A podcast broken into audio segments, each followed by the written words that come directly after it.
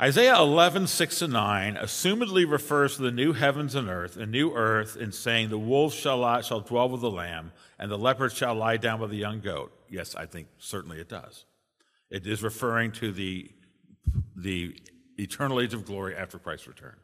How should we understand the references to the nursing child and the weaned child in verse 8? Will not everyone in the new heaven and new earth be an adult? So, how will that passage be fulfilled? When that in, in the age of glory, the you know the lion will the, the lion will lie down with the lamb, and a little child will, will lead them, and it includes the language of the nursing child, a little toddler baby. Well, in general, we do not look for a literal fulfillment in heaven when the Old Testament prophet is speaking symbolically in this sense.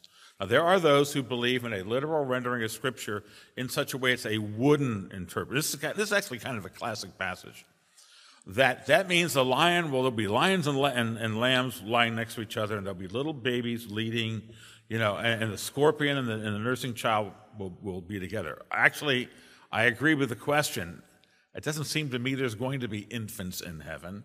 Uh, of course, I don't know. I mean, the truth is, if you die as an infant, do you remain eternally an infant? Well, I can't think of any biblical examples, but I think when, when you read Revelation or 1 Corinthians 11 and talks about the glorified body, that seems to be a mature body.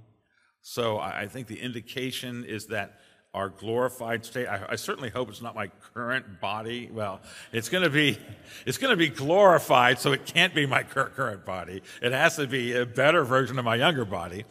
Uh, but here's an example where, and you'll get this. I've got another question that's going to come up with this, where the prophets are speaking. They're creating a picture for their people that is culturally intelligible to them, but they're not. But the scripture does not then fix that so that the age of glory requires that picture to be fulfilled. It's the thing that's picturing. What is that picturing? The shalom of God.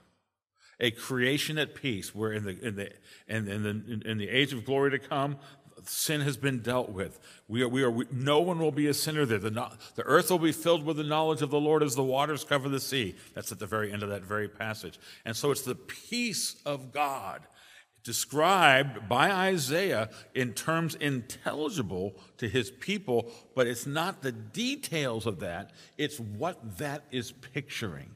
Uh, and, and, this is one of the re- differences we have with our dispensational friends, because they, they hold to a literal interpretation of Scripture, which means that these things have to be physically fulfilled, which is one of their arguments for the premillennial position, because you have to have a time when this literally happens.